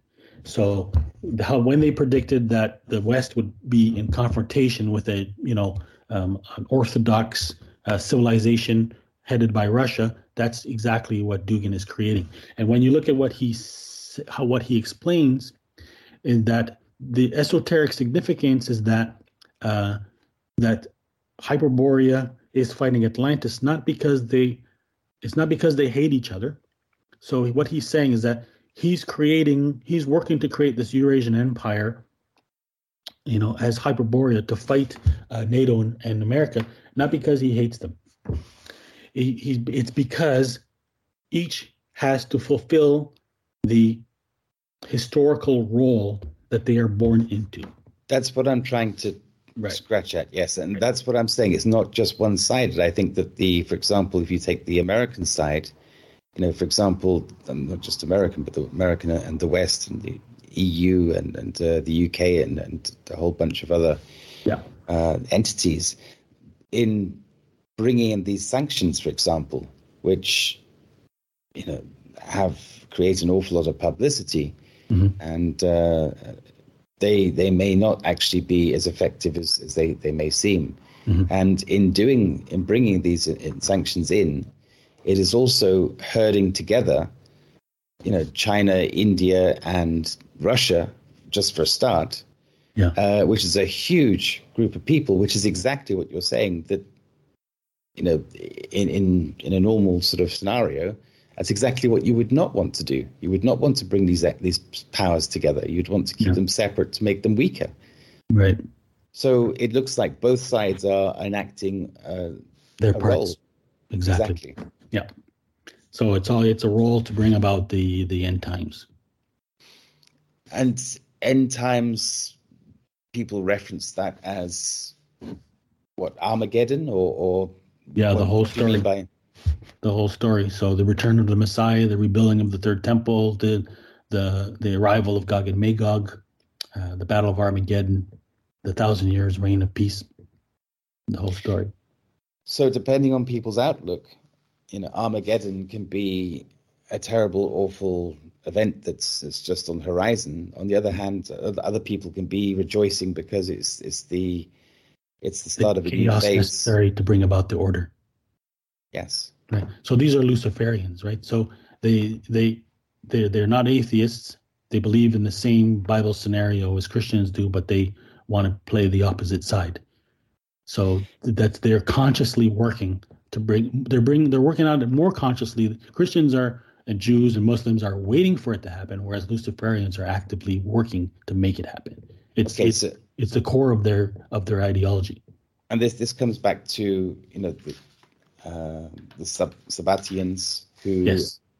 also I, I know little about them, but I, I've obviously read about them over over the years. But they're a group who I believe wanted to gain power, but they did it in difficult circumstances. So they actually would project the inverse of their belief in order to be invisible, but as you say, infiltrate powerful positions in order to uh, ultimately come together and, and take over and make change. Yeah. hmm So if you when you read Dugin's uh, writings, he's a defender of Shabbatai Zvi. He basically sees himself in in a direct way as an inheritor of the Sabbatian tradition as well too. Mm.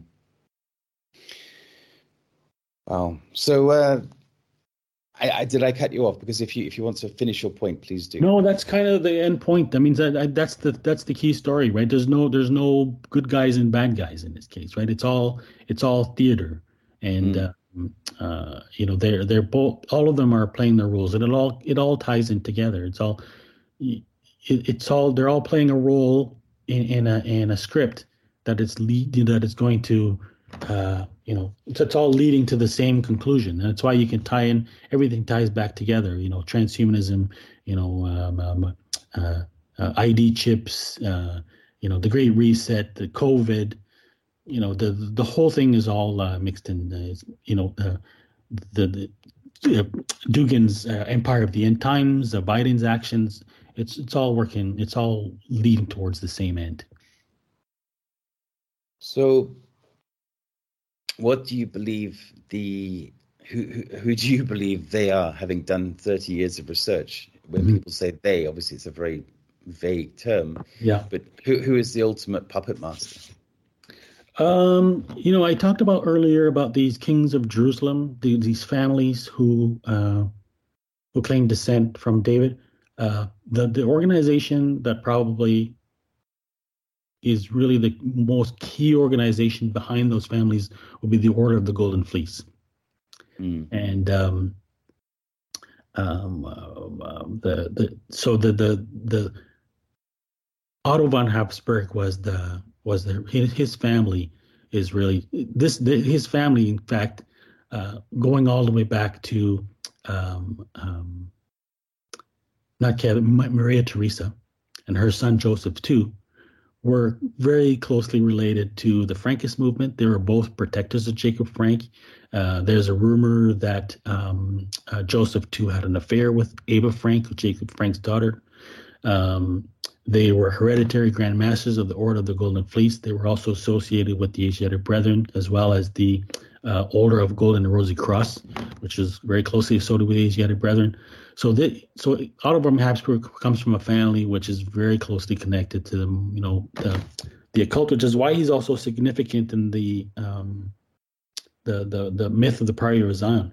He he was one of the co-founders of an organization called the Circle, the Cercle, founded by Antoine Pinay, who uh, and Jean Violet. And this is an organization which is basically the umbrella of the Fascist International. So all of the leo, leading neo-Nazi and sort of Luciferian Nazi organizations, satanic Nazi organizations, tend to be affiliated one way or the other with Le Cercle, Le, Le.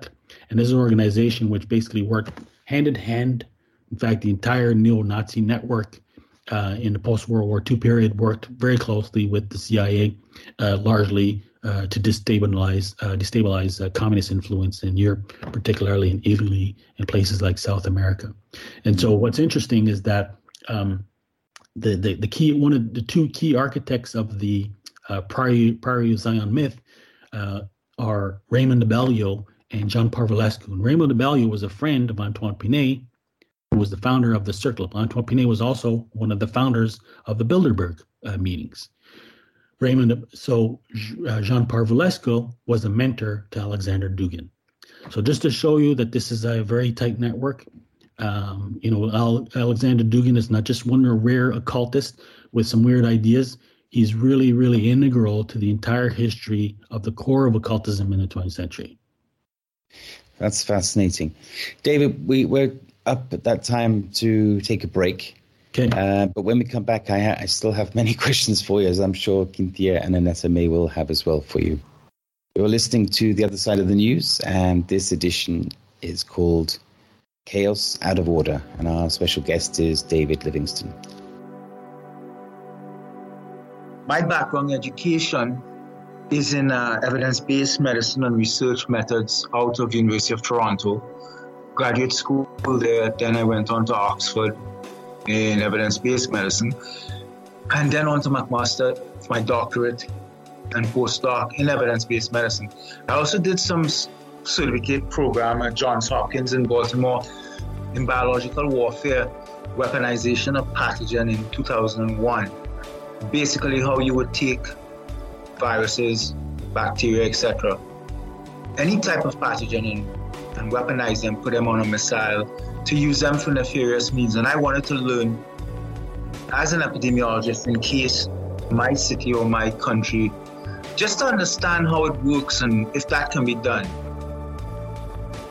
I was working at the WHO, Pan American Health, mid 2019, and then we started to get these cases out of Italy in January, February. These these images on the television of people dropping dead.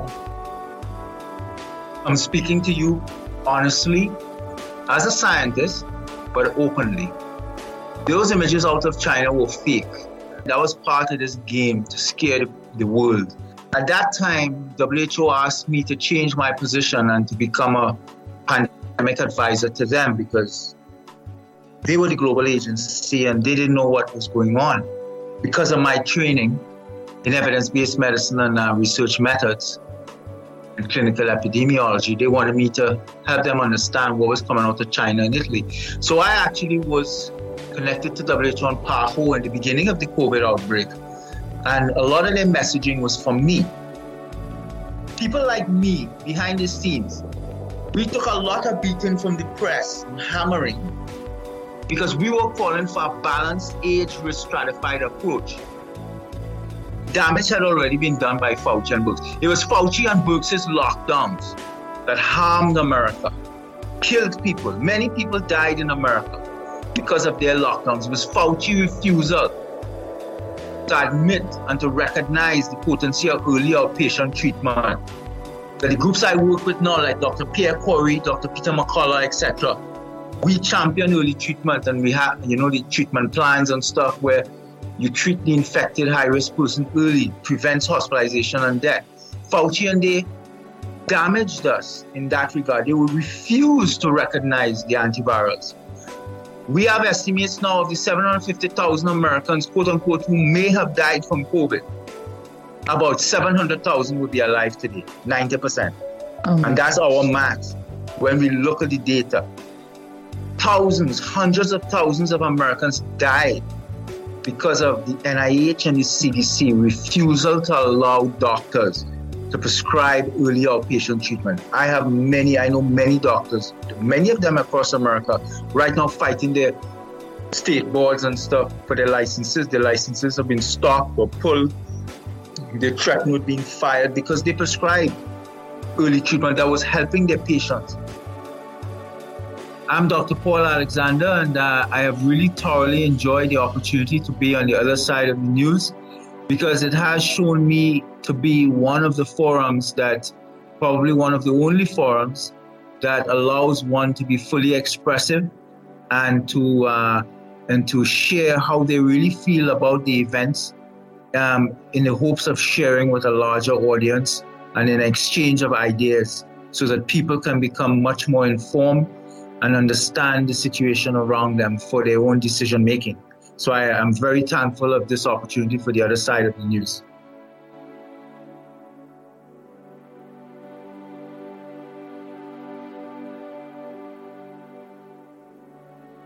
And welcome back to the other side of the news. Our guest tonight is David Livingstone, and our show is called Chaos Out of Order. And we're in a lively discussion with Timothy and David.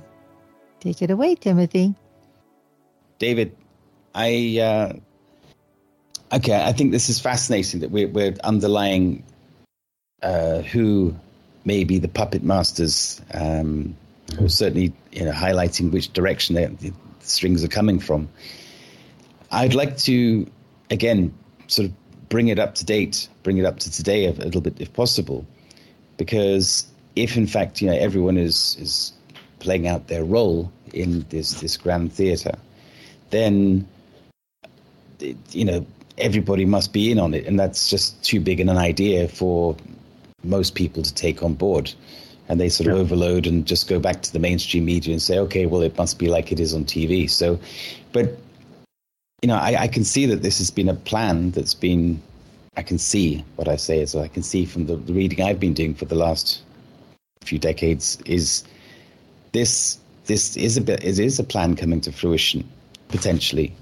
It doesn't mean it's it's a fait accompli. It does it means that we can still throw a spanner in the works. We can still, you know, uh, in in sort of martial arts, you can use the motion of the opponent to to just you know put the trip in at the right moment, and they go flying on their face. So we, we can still use this, and we, we it's not as I say, it's not a done deal.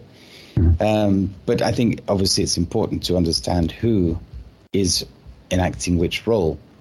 So if we look at, for example, you mentioned George Soros. That was going to be one of my questions earlier. He he's this sort of happy face that seems to pop up in uh, many many places around the world at, sort of uh, uh, worrying times, should we say? Mm-hmm. Um, can we can we do like a sort of a quick fire on organizations and names and figureheads and just ask you for sort of a one sentence answer if that's possible to what you think uh, where they, yeah. where they stand? Uh-huh. So where do you think George Soros is in all of this? I mean, his his organizations are CIA fronts, and so they're they're used to destabilize, particularly Eastern Europe which is his whole home territory.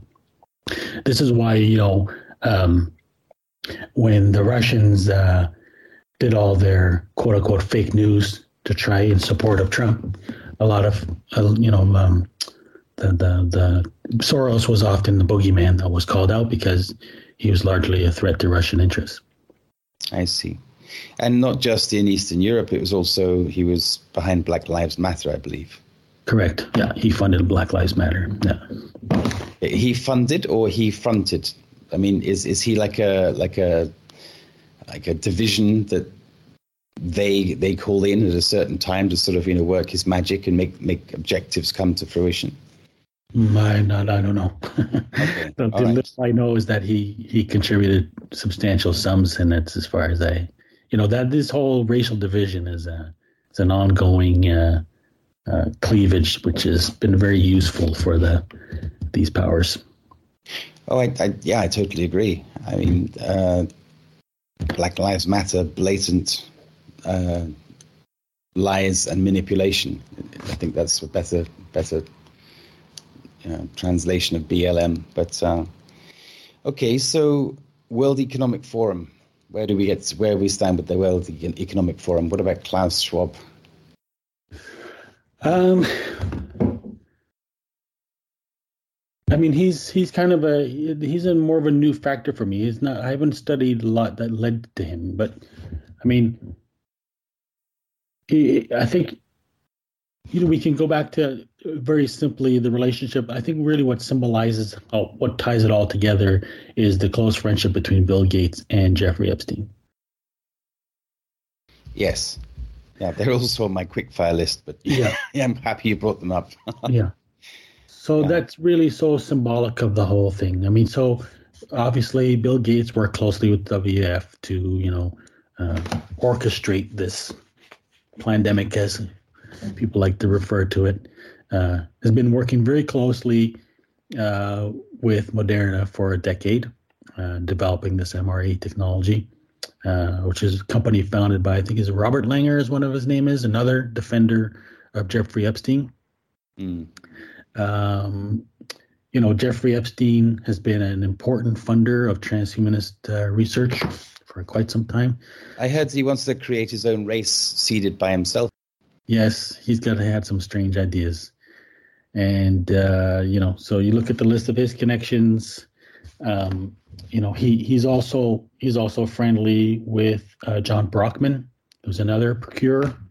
And John Brockman is identified as a fascinating book. Sorry, sorry, a documentary, a German documentary called uh, it's called the Net in English, and uh, exposes the network uh, around John Brockman who were attacked by the Unabomber, and then uh, shows the the connection, uh, the, the all the these people's connections basically to the birth of personal computer and the internet and so on and so forth. So you know, it just shows you how all these characters, it all really all comes together, and that's why I think they're all playing a role, right? I, that's why I don't think we can really distinguish between East and West and so on and so forth. They're all components of this.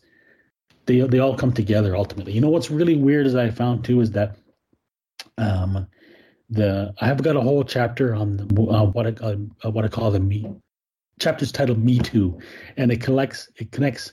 Uh, you know, not only Jeffrey Epstein, but this entire network of people who are uh, uh, involved in some very dubious activities. Not only, you know, um, uh, uh, questionable sexual behaviors, but a lot of other connections. So, like in particular, um, um, there is what's her name, Elizabeth of Yugoslavia, Princess Elizabeth of Yugoslavia. She's the current patroness of the Order of the Lee and what I show in my book is that the, these families, the, the kings of Jerusalem, as as I refer to them, there's two organizations that they're closely affiliated with. One of them is the Order of the Golden Fleece, and the other is the Order of the Lee. The Order of the Lee was founded by uh, Rene of Anjou in the in the um, I guess 1500s. Again, tied to uh, people like Nostradamus, mm. and uh, so this is why when you look at the the Grand Masters, the people who are listed the Grand Masters of the Priory of Zion, most the, that list mirrors very much the list of of um, of um, I can't remember what the word is uh, that the Rosa that the AMORC uses, but basically it's a list followed from adopted from AMORC, and it's also a list list that parallels a lot of people uh, connected with both the Order of the Lee and the Order of the Golden Fleece. Okay. Her daughter uh, who was uh, Catherine Oxenberg, one of the stars of Dynasty, briefly married uh, uh, Robert Evans. And Robert Evans was the uh, director, uh, producer, sorry, of numerous movies like The Cotton Club, The Godfather, but most importantly, Rosemary's Baby. Of course, Rosemary's Baby is the movie that ties, directed by Roman Polanski, another convicted pedophile, that connects him to uh, that entire circle of Charles Manson, the Process Church, and you, that network. So that's basically sort of the underlying satanic network that seems to tie a lot of it. What I also what I showed, particularly in connection to uh, what's happening in Ukraine, is that the Azov Battalion. So the the Americans have been, of course, as is well known, teaming up with Nazis to help destabilize the Ukraine or pull them towards the, the towards NATO. Uh, one of the one of the neo-Nazi uh, organizations that they've been supporting is the Azov Battalion. So the Azov Battalion is part of a of a, of a sort of a broad network of neo-Nazi satanic organizations active today that are part uh, that are uh, known as accelerationists, and they basically they they're they they follow a, a, an idea that's similar to what was proposed by Charles Manson and the Process Church, which is the belief that they need to help accelerate the coming of the end times by uh, contributing to the chaos. So it's an entire network of uh, of these Nazi organizations. What's interesting is that one of the most important ones is called actually is a forum called Iron March, and a lot of these uh, organizations sort of coalesced on that uh, online forum, and it was founded by a guy who claims to have been recruited by Alexander Dugin. Interesting. This again uh, to sort of build up the, the, the backdrop where and again, to try and go back to a quick fire setup, where, where does Anthony Fauci fit in with all of this? I don't know. Your opinion? I don't know. He, he's suddenly gone very quiet. He was uh, yes. Mr. Popular for so many yeah. months. Well, I mean, you know, the, the problem is he's they're a lot of danger, right? They they were implicated in covering up the fact that they knew uh, that um, that uh, COVID was leaked out of Wuhan, and it's you know there's there's enough evidence. There's you know the the the vaccines are a, a lot way too similar to the patents that were bought by Moderna. You know, it's pretty evident that they they manufactured this, uh, created, orchestrated this pandemic. Yeah, it, it's it, it's just unbelievable how a lot of information is just coming out between the headlines now. Mm-hmm. Obviously, uh, the, the focus is now on the Ukraine, the economy, and then yes. shortages around the corner. We have uh, computer, uh, internet being shut down potentially, or certainly the harms bill in the UK is like the first step to sort of stop independent voices actually even making it to the airwaves. Yeah. Um, there's an awful lot of things slipping through at the moment. There is, yeah. Okay, so we've we've touched on Epstein, Gates, Fauci. What about some of the more organ, more the organizations? I mean, do you do you think the uh, it sounds like NATO has been compromised, according to your you've been saying, the North Atlantic Treaty Organization. Yeah, um, yeah. And what about the WHO? How about that? well, I mean, the NATO and as a sorry, the UN as a whole is basically you know, it's it's the junior New World Order, right? So yes, I mean, uh, every organization is there as as a stepping stone towards global government. So we we truly are living in a world uh, where the organizations we were sort of uh, taught to trust as we were growing up are in fact according to to this, uh, in supporters or of or are themselves inverted. Yes, I think so. Mm. Well, that's it, everybody. Have a nice weekend. I'll tell you, you know, there was one interesting finding finding that I had um, last year is that uh, as I mentioned, you know, the, the, the Rosicrucian movement was timed with the year 1663 with the Great Conjunction. Yes. And so, as I mentioned, it happens every 20 years, but there, there's a particular uh, timing which is really rare and only happens every uh, so many centuries. So the the the, the last time, so so the last significant one was 1623. Uh, the next significant one was 2020. Uh, and uh, what's interesting is that what I found interesting, peculiar, and suspicious was that the first uh, European royal to announce that he had uh, caught COVID uh, weeks after, I think this was in February or March 20, 2020, uh, just as the, the, the, the, news was starting to spread, was Karl von Habsburg, the son of Otto Habsburg, who has now taken over Grand Mastership of the Order of the Golden Fleece, which he inherited from his father, who passed away uh, a few years ago. Mm. So I just think, uh, you know, the the it's not an accident. Evidently, he wants to participate in uh, fanning the hysteria, and uh, so you know, presumably there's a role there. So I think when you start to tie all these things together, uh, you have the Order of the Golden Fleece, the Order of the Lee, uh, these various satanic organizations worldwide, the Crew organization. Anyway, yeah. So like, you know, uh, I mean, many years ago it would have been the Process Church, but uh, these modern sort of neo-Nazi orders, and uh, and always I think Freemasonry is there. The Knights of Malta is a very important organization as well, and uh, the the Cercle uh, used to be one as well. Okay, well, I, I, want to ask you very briefly again because we're the, the show is is is running fast. Um, do you think there are people manipulate their live like the length, the longevity of their lives, and, or perhaps not necessarily their physical being, but do you think people manipulate the sort of recorded longevity of people's lives? I mean, for example, you, you just mentioned royalty. I was just thinking about Queen Elizabeth II. Right. Um, yeah, this is a big year for her because it's the 70th um, anniversary, which is, you know, it's platinum, I believe. Yeah. So a lot of celebrations, a lot of ceremonies planned, and, and maybe, you know, it, it's it's expected or ordained or written or I, I don't know what it is. Maybe maybe it's yeah. just that they don't want to give power to to Charles just yet. No. Um, uh, which I would certainly um, support that. Um, I was going to ask you this sort of again. There's this sort of list of quick fire questions. Royal Family UK. Um, it seems she has her face on a lot of uh, banknotes around the world when she lives in a, a little island. Um, I'm, I, I am British myself, but what do you think about that today? What's your take on that?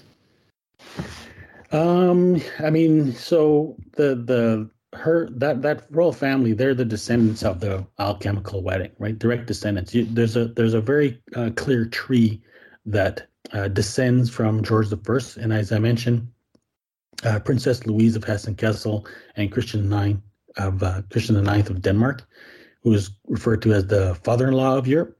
And so there's a very clear family tree um, of descendants, and Prince Charles, sorry, Prince Philip is part of that network, and it's also um, Princess Sophia, I think, is the wife of Juan Carlos of Spain, mm-hmm. who's also he's so the, Order of the Golden Fleece has two branches. There's the Habsburg branch and the Spanish branch, and he would be the leader of the Spanish branch, and then various other uh, royals that are all uh, part of this, you know, uh, network of descendants.